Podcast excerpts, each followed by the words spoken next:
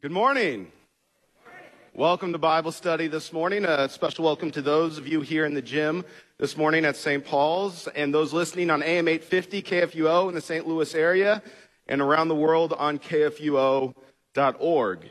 As is our usual practice, we'll be going through the lessons for the following week. I realized on the title of the, the handout I put February 2nd twice, but these are the lessons for next week. Uh, I do promise. And if you want a handout, they're over in the corner there, along with some Bibles. But before we begin, let's have a word of prayer.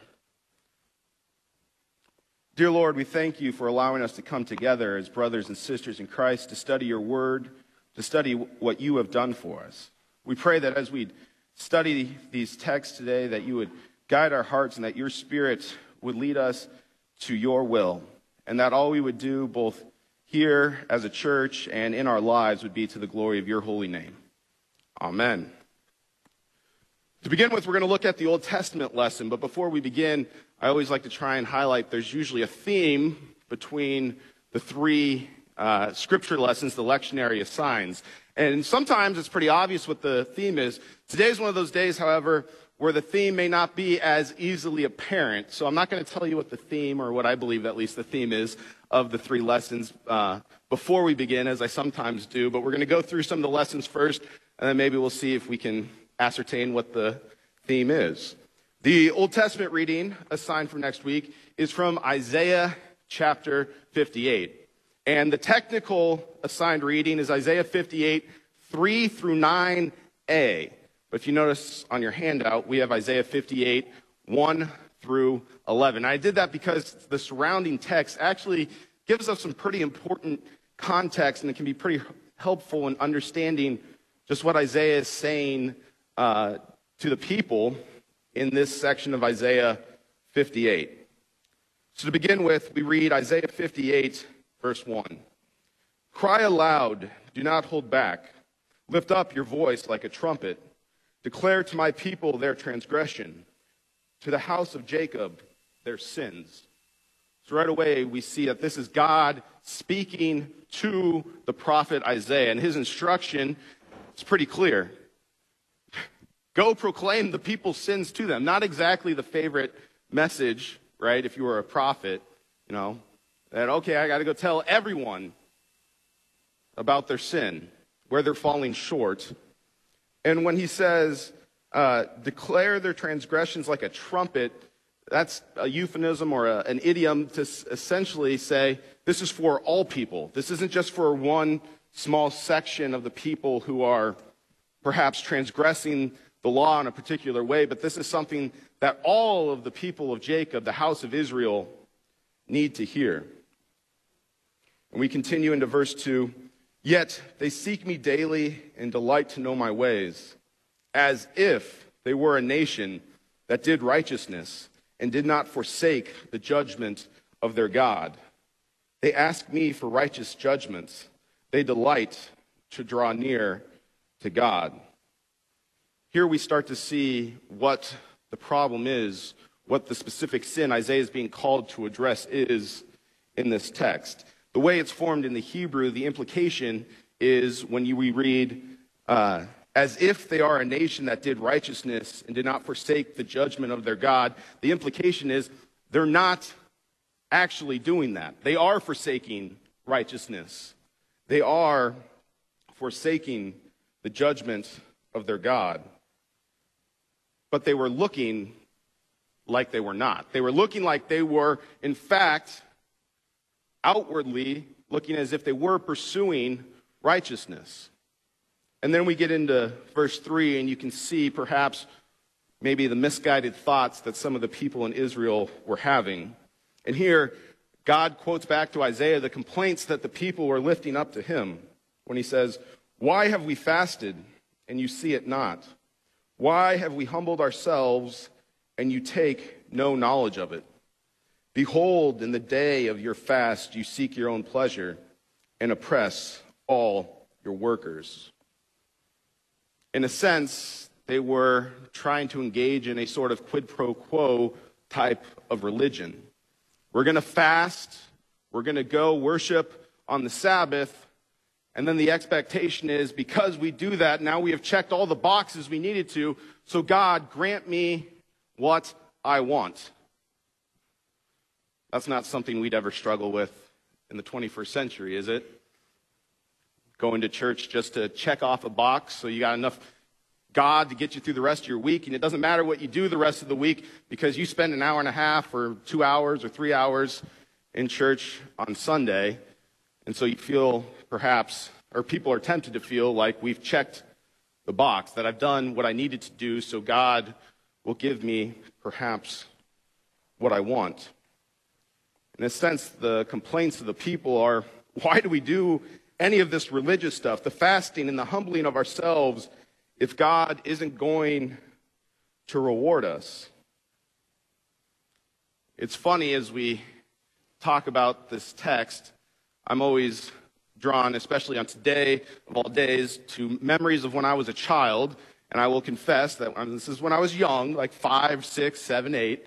Oftentimes, before my team played in a big game like the Super Bowl, I'd always pray for something very specific. And if you know anything about me, it's a long story, but I'm a very big Tennessee Titans fan.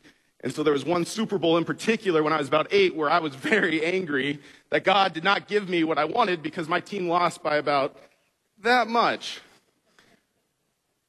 To a team you guys were probably all rooting for at the time, though maybe not so much now.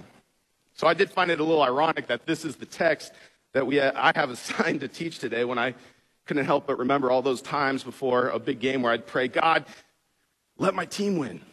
And then when they lost, God, why didn't you listen to me? Why do I even do this, right? Now, that, like I said, that's when I was very little, all right?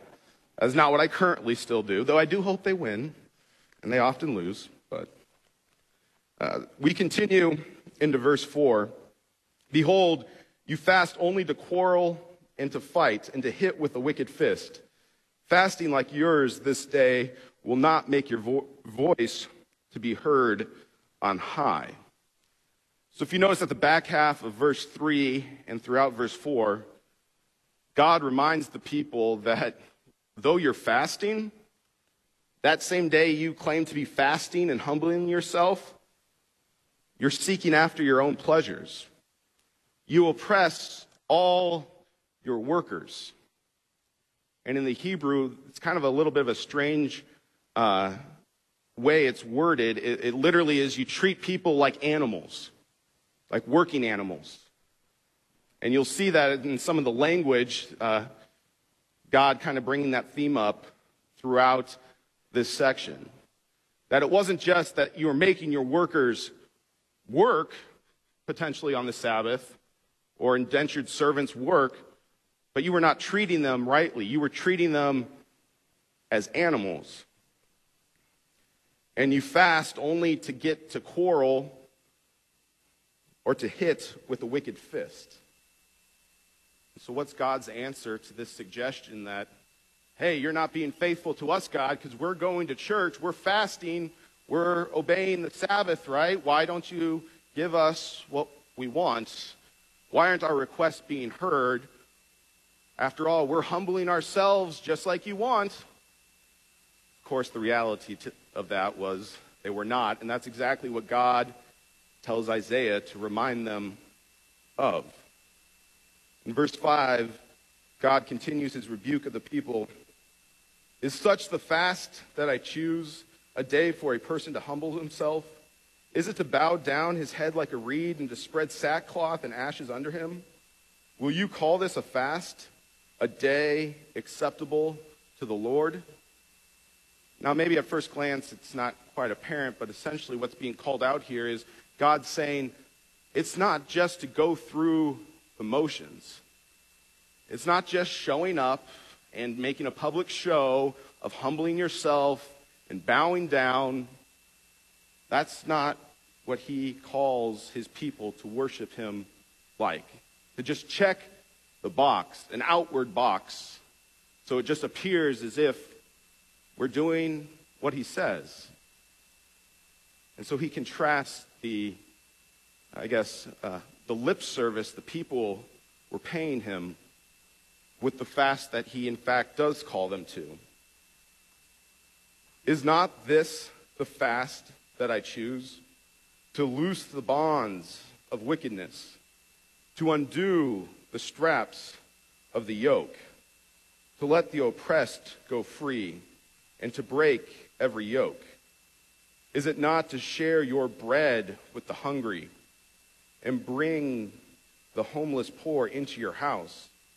When you see the naked, to cover him, and not to hide yourself from your own flesh. Here in Isaiah 58, it's reminiscent of several other parts of Isaiah, including one that stuck out to me was Isaiah 29, where God talks about the people honoring him with just their lips, yet in their hearts are only the commandments of men. And again, in Isaiah 58, we kind of have a very similar thing happening that the people are outwardly showing as if they are being faithful to God, and yet in their own hearts and how they live their lives on a daily basis, they're not living as God commands them to live. And that yoke, again, is a reference back to how they were oppressing the people, that they were treating perhaps their workers like oxen or work animals. And so when he says, is not the fast I choose a fast uh, to undo the straps of the yoke and let the oppressed go free, he is making a clear rebuke of the manner in which the people of Israel were acting at that time.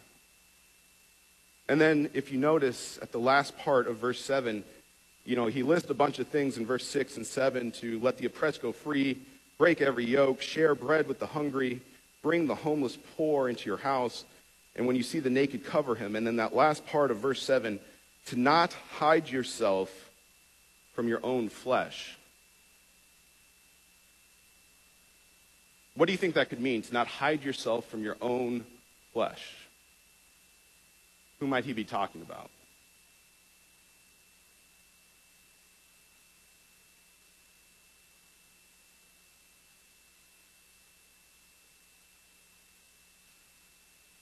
You have any ideas?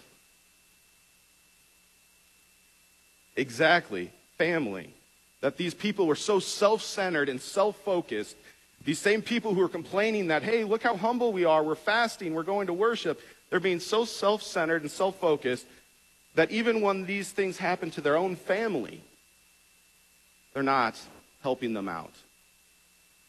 And so it kind of highlights just how selfish self centered, self enriching these people were acting, the same people who are complaining to God that He no longer listens to them when they're humble and checking all the boxes they thought they needed to check. I was looking, doing some research for this text, and I, it struck me as he mentions the, the, the oppressed several times. We have some evidence, we don't have specifically from Israel necessarily, but evidence of other societies in that area that oftentimes the lenders and those who would maybe help out people who had fallen on hard times would charge as much as 75% interest on any amount that they would allow people to borrow. So, what does that mean? You have one drought season, one bad year, one family illness, perhaps, and you could be looking at a life of indentured servitude, trying just to pay back that interest that perhaps you had to borrow.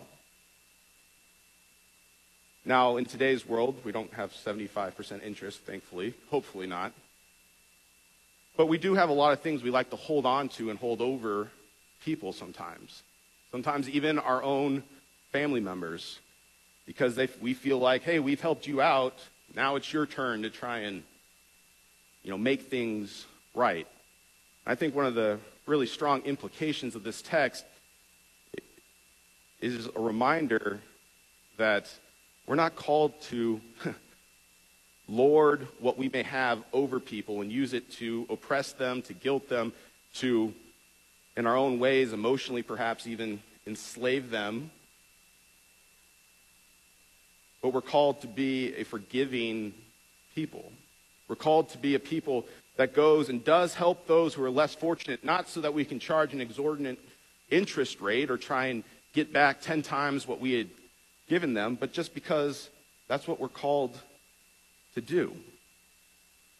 We see a little bit of that as we continue into verse 8.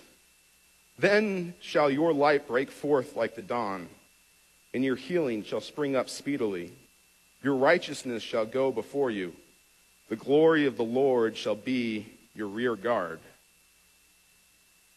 So it's not just showing up on the Sabbath or fasting, just going through the motions, but rather it's living out the life God calls you to live. It's following His commandments, showing His love to others, and that's when your righteousness will go before you.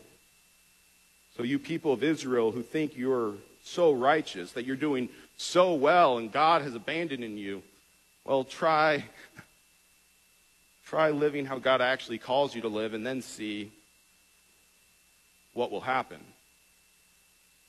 And of course, the thing we realize even about ourselves is that if that was the basis of our righteousness, if our own actions were the basis of our righteousness, well, there would be no righteousness for us to be led by. We continue into verse 9. Then you shall call, and the Lord will answer.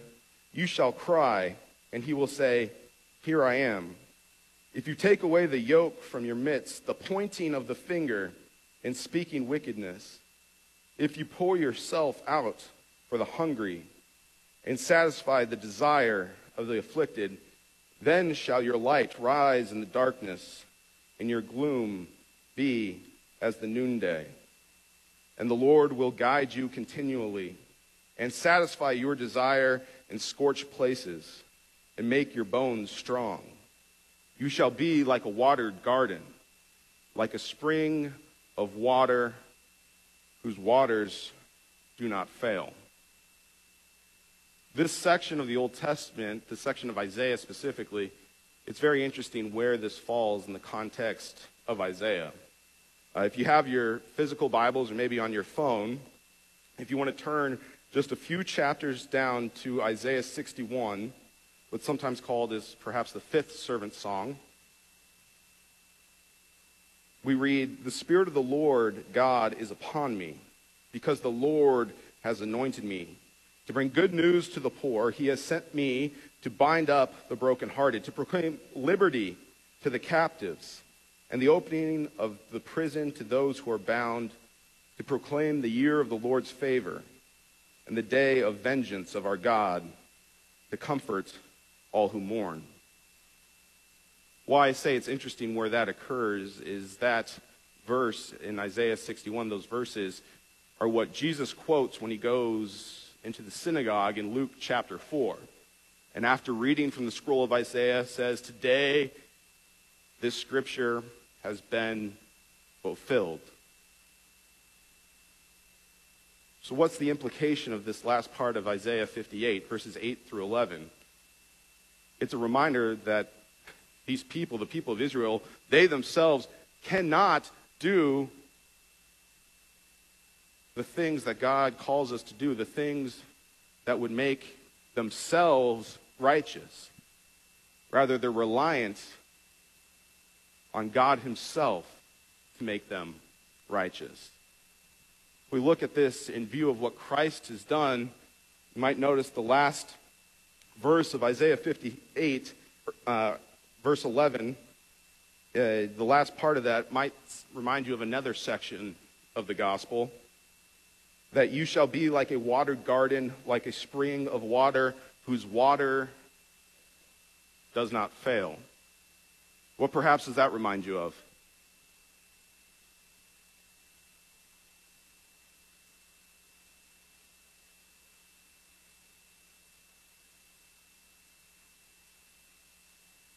Look at the Gospel of John, chapter 4.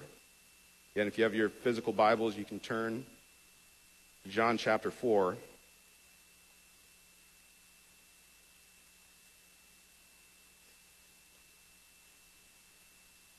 It's Jesus and the woman at the well, the woman of Samaria.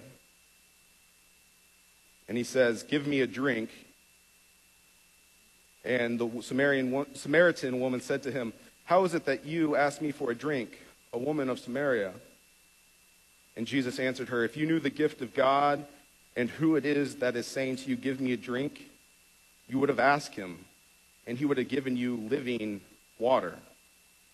And later on in John 4:13, Jesus said to her, "Everyone who drinks of this water will be thirsty again, but whoever drinks of the water that I will give him will never be thirsty again.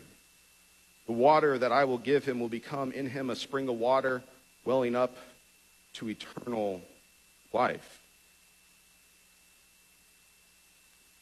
At first glance, this section of Isaiah 58 might just seem like a pretty strong critique against the people of Israel.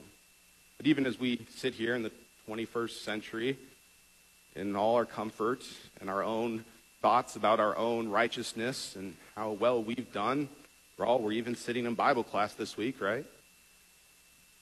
It's a reminder that of our own doing, we're not righteous at all. That we're reliant on God to declare us righteous, and that in Christ he does, in fact, declare us righteousness. That Christ's righteousness is the righteousness, righteousness that we ourselves could never attain for ourselves. So at this point, I'll open it up if there are any questions on Isaiah chapter 58.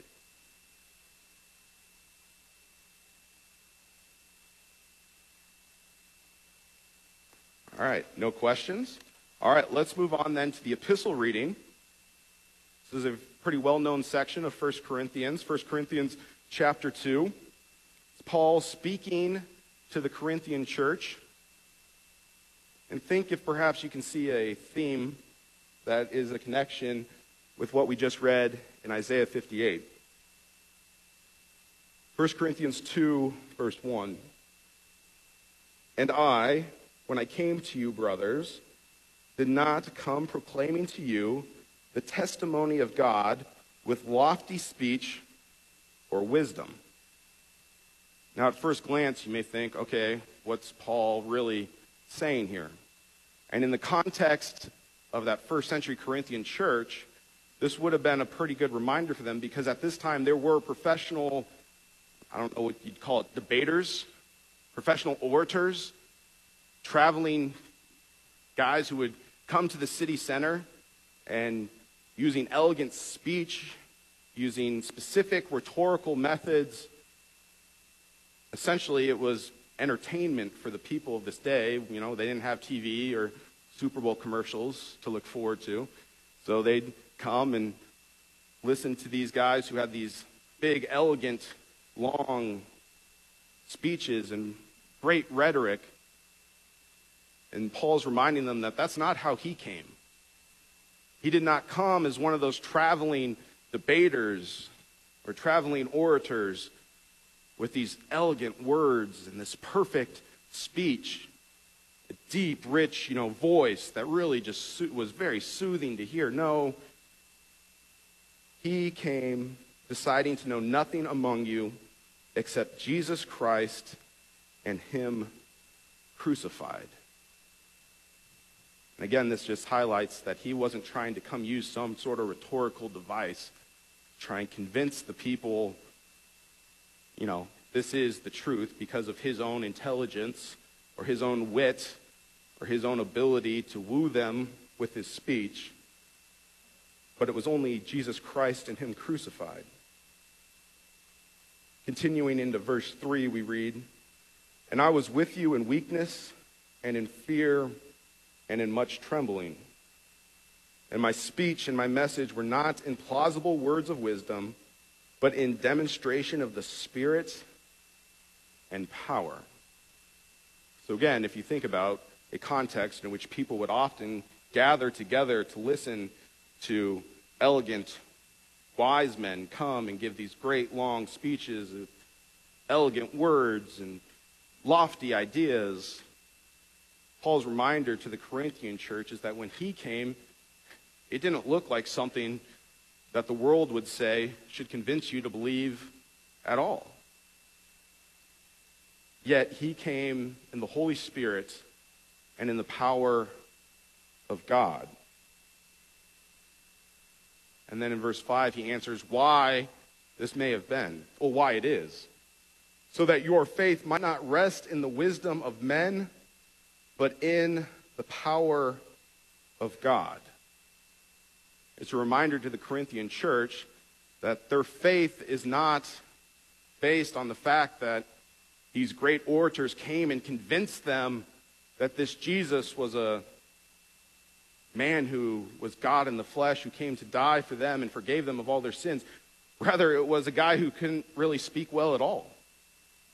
It was a guy who, by the world standards, should not have been able to impart any sort of wisdom, wisdom on them because he wasn't a good speaker, so to speak. In fact, there's even some thought, we don't know what the thorn in the flesh Paul references is, references is but there's even some thought that perhaps some commentators say that uh, maybe he even had a speech impediment or a stutter.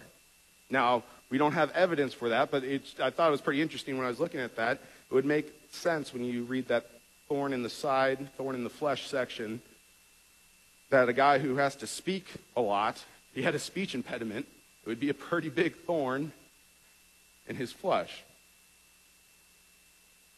We continue into verse 6.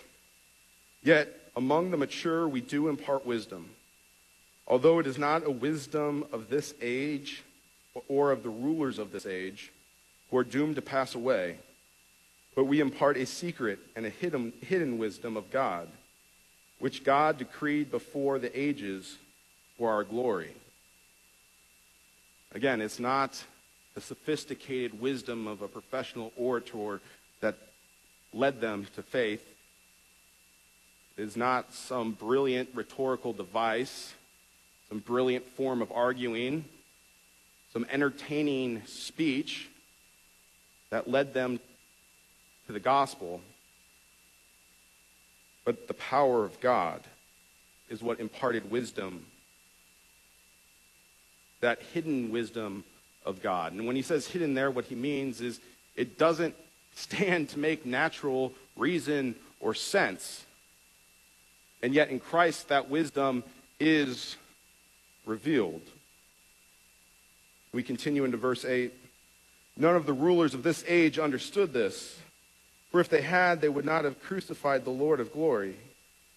But as it is written, what no eye has seen, nor ear heard, no heart of man imagined, what God has prepared for those who love him.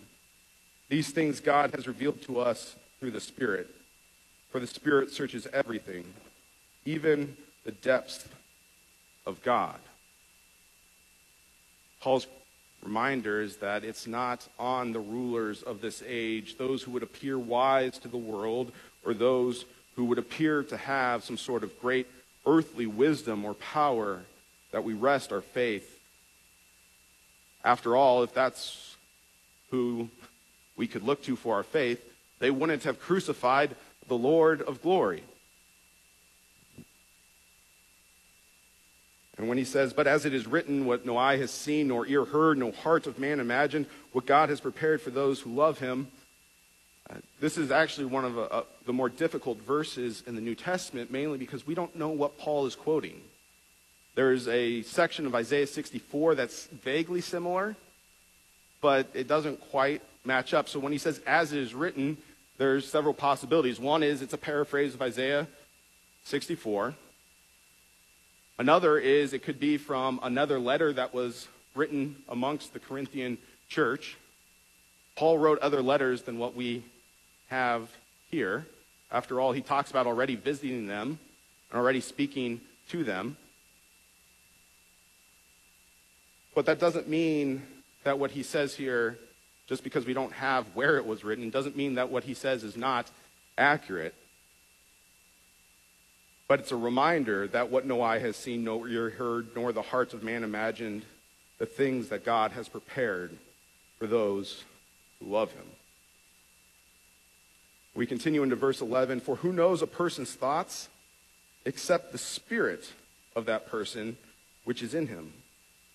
So also, no one comprehends the thoughts of God except the Spirit of God. Now we have received not the Spirit of the world, but the Spirit who is from God, that we might understand the things freely given us by God. So you can kind of see how Paul sets this argument up. He reminds them, first of all, that he wasn't exactly some great orator when he came and proclaimed this gospel to them. He wasn't what the world would say is someone who should be able to convince them of anything based on the standards of the day. He's not the type of guy who has some great rhetorical device or entertaining form of speech that he goes back to to really get the people fired up. But rather, he gives them the gospel, and through that gospel, the Spirit of God comes to them. And it is only through the Holy Spirit that we can know the things of God.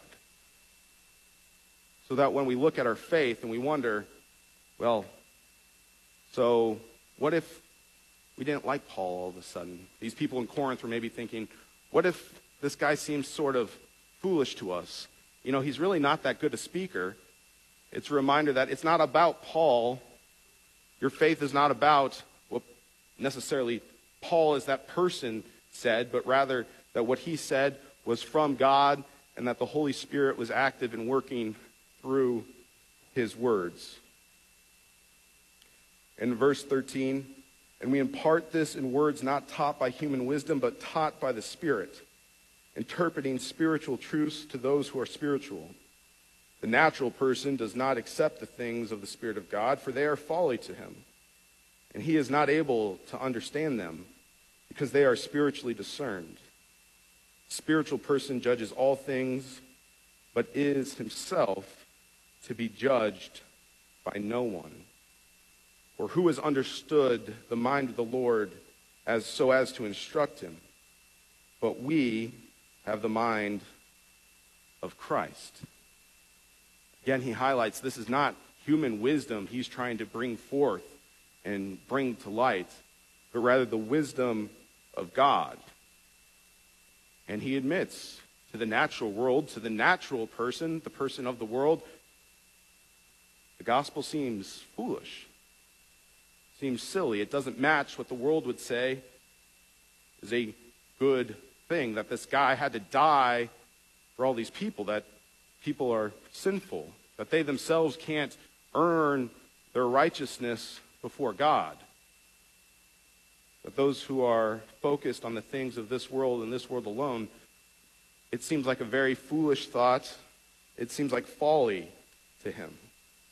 And he is not able to understand them because they are spiritually discerned. And it is the Spirit which gives us, the Holy Spirit from God, which gives us our faith. It's the Spirit that works through the message, as Paul would say in Romans, that faith comes from hearing the message, and the message is the Word of God.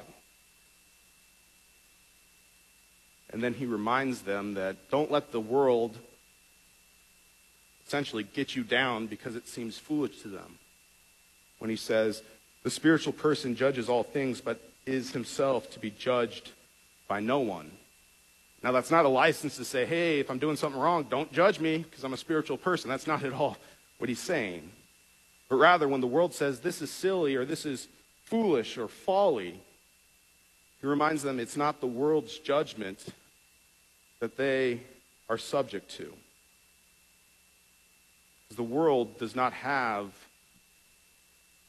and the world has not understood the mind of the Lord so as to try and instruct God on how he ought to act or tell God who he is supposed to be.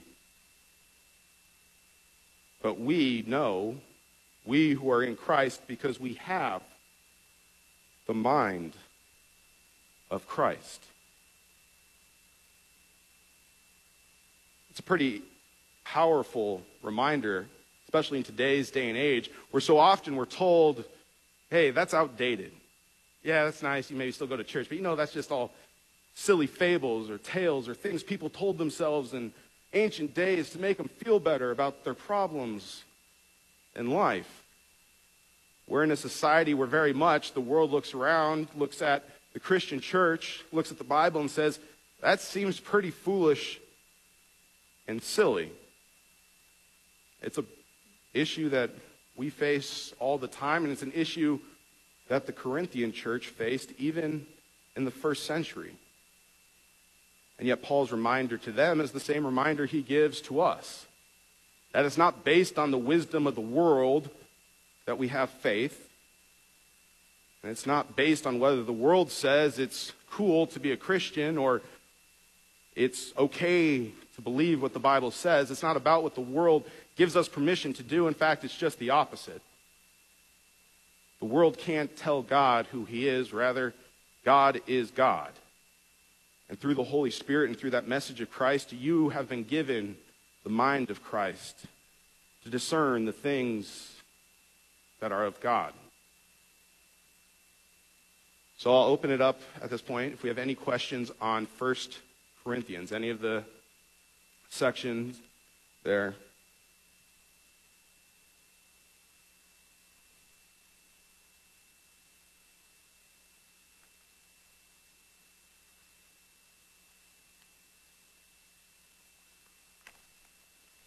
Okay, so if I had to ask you at this point after two readings, I'll ask one question to you. I know this is a little more lecture style, but I'm going to put you on the spot. What do you see as perhaps a theme that is arising?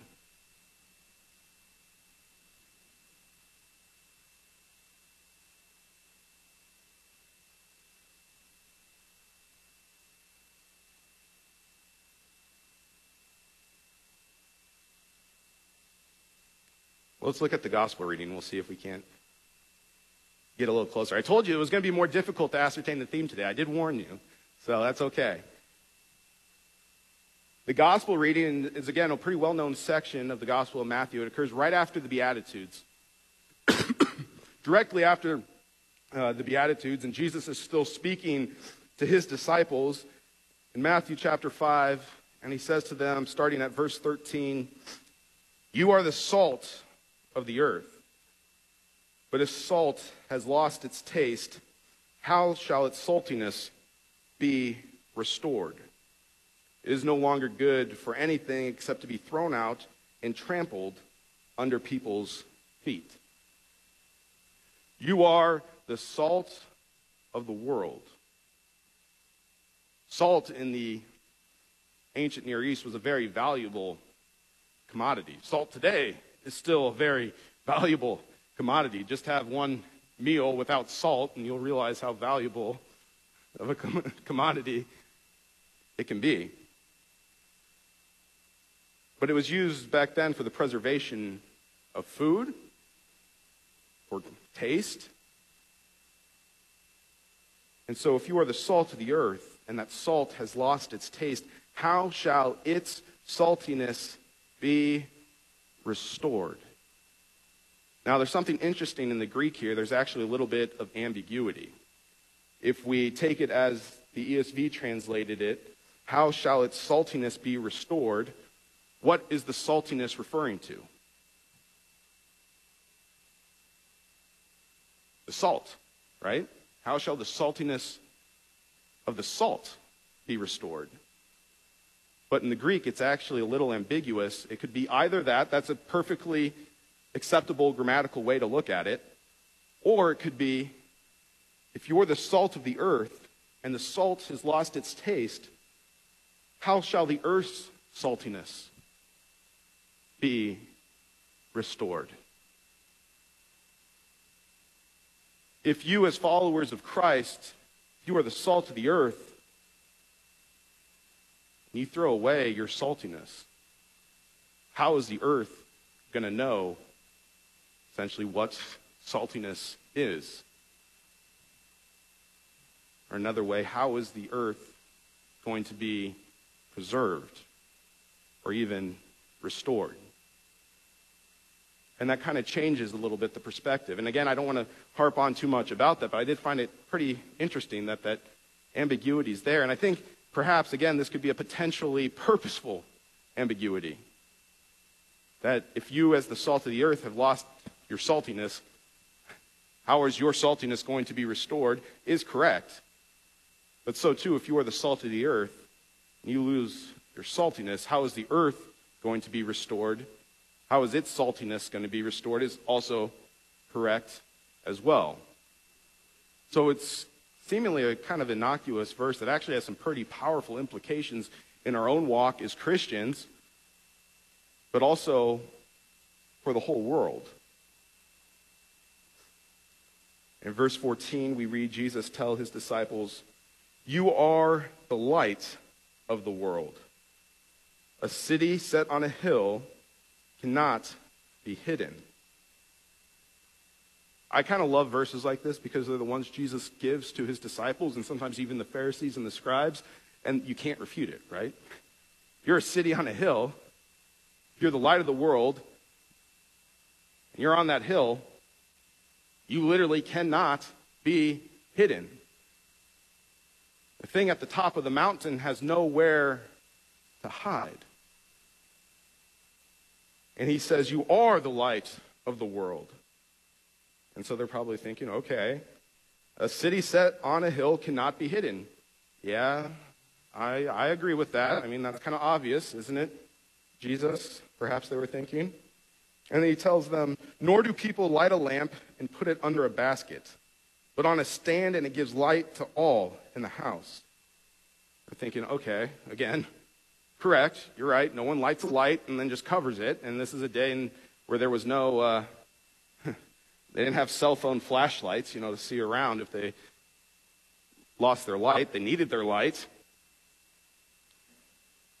So then he reminds them, in the same way, let your light shine before others, so that they may see your good works and give glory to your Father who is in heaven. And that's kind of that gotcha moment, right? They're thinking, okay, we're tracking. We're the light of the world. We're a city on a hill. We can't be hidden. Yes, we're a light. You know, no one's, you know, can't put a basket over us. We get it. But then what's the implication of that?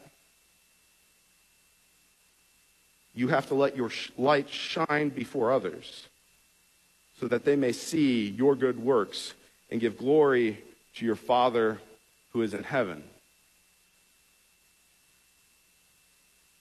Here, Jesus addresses a pretty important question, and it's kind of a motivational issue. It's the same issue, perhaps, that the people in Isaiah 58 were dealing with.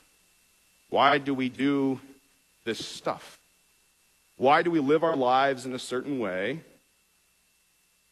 In Isaiah 58, the people are thinking, well, it's to check a box so that God listens to us. Right? That's, if you remember back to about a half hour ago, we talked about they were complaining to God. You know, we're fasting, we're attending worship, we're praying. And at that point, they would have had lots of prayers memorized. Uh, it would have been a, a rote memorization. Their motivation was so that they could glorify themselves and kind of that quid pro quo relationship I talked about so that God would listen to them. If they check enough boxes, God's going to start hearing what they have to say, answering their request. And here Jesus kind of addresses that same motivational question. He says, So that they may see your good works and give glory to your Father who is in heaven. So, you who follow Christ, you are the salt of the earth. You are the light of the world. You're the city on the hill that can't be hidden, the light in the home that's not going to be put under a basket. So, you have to let your light shine. You have to be salty you're going to be the salt of the earth. But it's not so that people can look at you and say, oh boy, there goes Tom. What a salty person he is. No, not in that sense, of course. Or there goes Susie. Boy, she's just the nicest person ever. If only we could be more like Susie. No, that's not why we're called to live our lives in a certain way. And this is what Jesus addresses it's to give glory to your Father who is in heaven. We're called to live our lives in a certain way, to do those things that God talked about in Isaiah 58, to feed the hungry, help those who are down on their luck or oppressed, because it gives glory to our Father in heaven. And if this is where the section stopped, well, we'd have a very law heavy sermon next week, wouldn't we? But of course, as we talked about in Isaiah 61, and as you'll see in the last part here of Matthew 5, and this reading is split very directly into two sections, Christ gives a reminder to his disciples to not think that I have come to abolish the law or the prophets. I have not come to abolish them, but to fulfill them. For truly I say to you, until heaven and earth pass away, not an iota, not a dot will pass from the law until all is accomplished. You notice that word real quick, this is kind of an interesting point. We would say, we, we still use this word in this sense, an iota, right? I, I followed that to the T. I didn't mess up one single iota of what the request was, perhaps.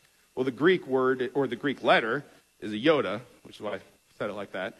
But it's interesting, that's an idiom that is still carried through even to this day, one we can understand. Uh, Therefore, whoever relaxes one of the least of these commandments and teaches others to do the same will be called least in the kingdom of heaven. But whoever does them and teaches them will be called great in the kingdom of heaven. For I tell you, unless your righteousness exceeds that of the scribes and the Pharisees, you will never enter the kingdom of heaven.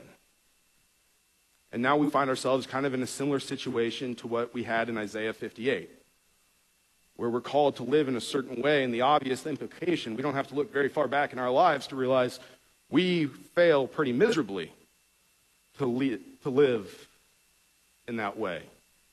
That in our own lives, we have at times not just relaxed the commandments, but sometimes outright disobeyed them.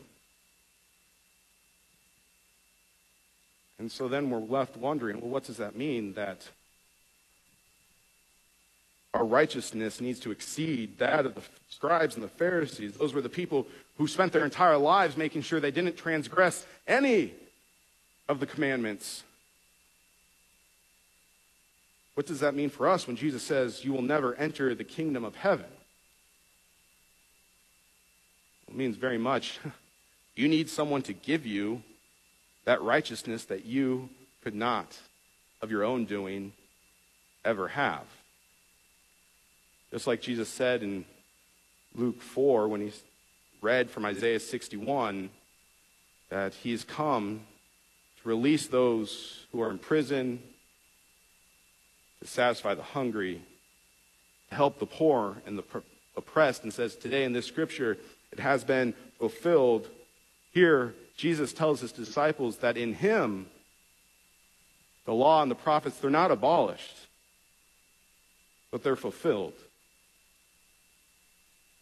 And we know, as those living with the knowledge of the post resurrected Christ, that he in fact did fulfill the law to every iota or iota, but not a dot passed away from it.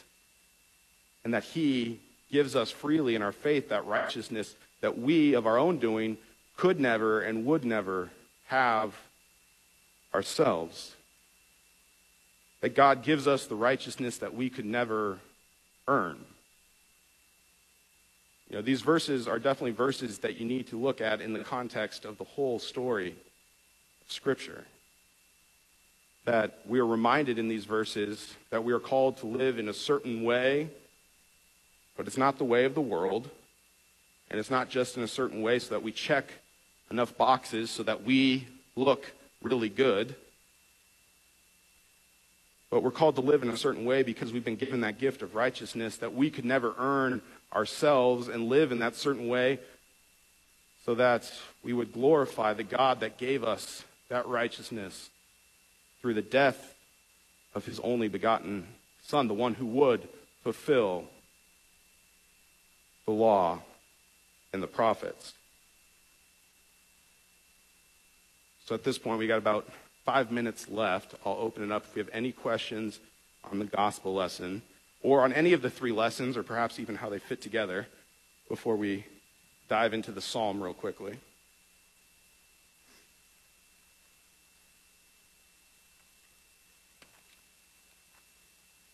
Any questions? No? All right. Let's look at Psalm 112. And again, it's interesting in the lectionary, the only the first nine verses uh, are the appointed psalm. They leave out the last verse, which you might see why they do, but I think it's a really important reminder, that last verse. So we're going to go through this pretty quickly because we're a little short on time. Psalm 112, starting at verse 1. Praise the Lord. Blessed is the man who fears the Lord, who greatly delights in his commandments. His offspring will be mighty in the land. The generation of the upright will be blessed. Wealth and riches are in his house, and his righteousness endures forever. This is the type of psalm we like to read, right? This is the type of psalm we read. Like, All right, I'm on board with this. We've got offspring who are mighty, a generation of upright who will be blessed.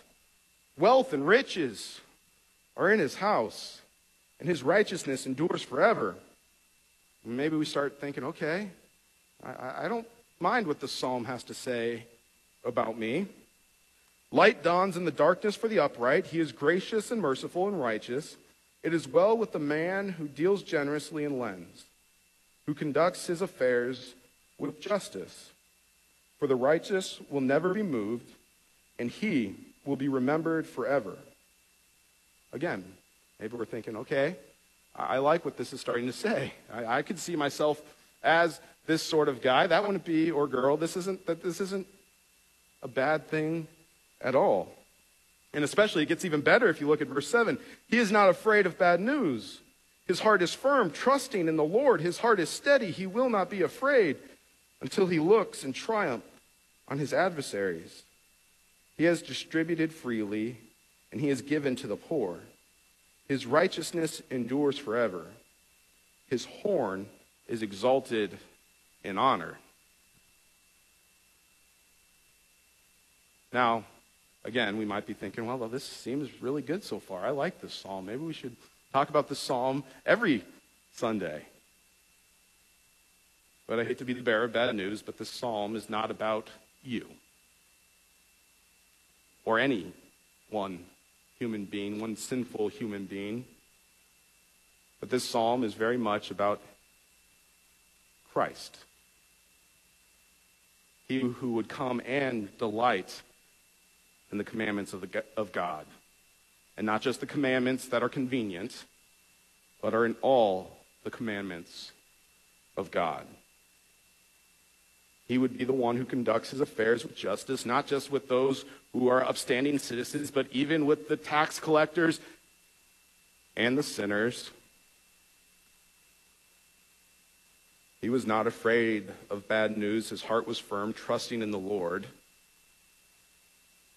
He will not be afraid, and he was not afraid, even unto death itself,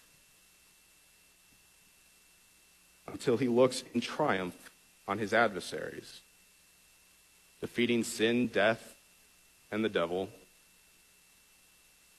He has distributed freely, he has given to the poor. His righteousness endures forever. His horn is exalted in honor. Now it starts to talk about us, but we're not the ones being exalted. We're the poor. And if you want to get into verse 10, the part that is traditionally left out of next week, this also speaks about us. This is the part of the psalm that's about us. The wicked man sees it and is angry. He gnashes his teeth and melts away. The desire of the wicked will perish. Without Christ, we are that wicked man. But of course, we are not without Christ. We very much are the poor in need of that free distribution of grace and righteousness that we could never hope to obtain for ourselves. And we are the ones who, although we should be treated like animals that God has every right to oppress in our sin, He frees us from the greatest yoke, the greatest slavery of all, the slavery to our sin, the slavery to sin, death, and the devil.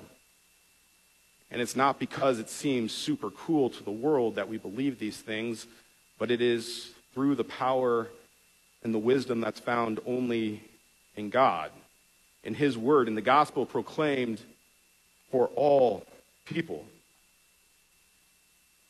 And as those who are in that gospel, then we are called to be that salt of the earth, to be that light of the world, to go forth and do good works for the glory of the very God who sent his Son to die for us so that we might be free from the oppression of sin, death, and the devil. So it's interesting, I, like I said, as we think about the theme for these readings on Sunday, I think the pretty uh, important theme that it, it recognizes, that these texts recognize, is that we don't do things we're called to do because that means we're going to get what we deserve, or that we somehow show up to church or are in Bible class or, you know, pray faithfully because that's the only, I, if I check enough boxes, God's going to hear me. But because of the reality that we fall so short in our sin, in our human nature, we fall short of those expectations, short of the righteousness of God Himself, and yet He still gives us His grace and His mercy and His righteousness through a very great sacrifice a sacrifice of the one who did meet the standard. So, with that, we're just about out of time. I'll open up to any final questions. We haven't had any yet, but. Yes? Well, that was the theme. The the- so, the, the overall theme is simply this that we don't worship God because it checks boxes or it seems wise to the world or because it glorifies ourselves or makes us look good, but we worship God because He has given us a great gift, the gift of His Son. We are His ambassadors. That's a great way to put it. Or as Jesus said, we are the salt of the earth, right? You are that salt. You are that light. But it's not to glorify yourself, but to give glory to your Father in heaven. All right, any other questions? No? Well, let's close with a word of prayer.